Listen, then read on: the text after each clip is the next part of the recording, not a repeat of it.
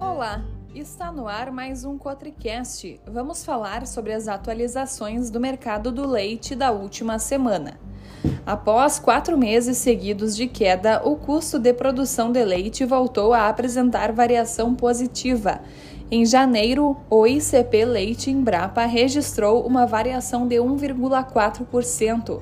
Os custos da mão de obra e dos itens que compõem o grupo Qualidade do Leite foram os principais responsáveis por esse aumento.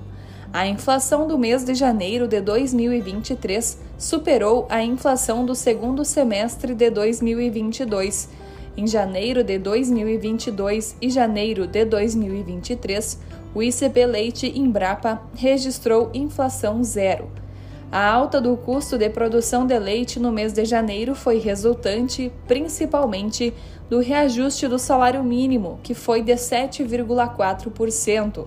O impacto deste reajuste no grupo mão de obra foi de 6,1% e foi percebido na folha de pagamento de funcionários fixos, mas não foi estendido ao pagamento dos diaristas, cujo valor permaneceu o mesmo do mês anterior o grupo Qualidade do Leite variou 5,3% em virtude do aumento dos preços de itens de higiene da ordenha.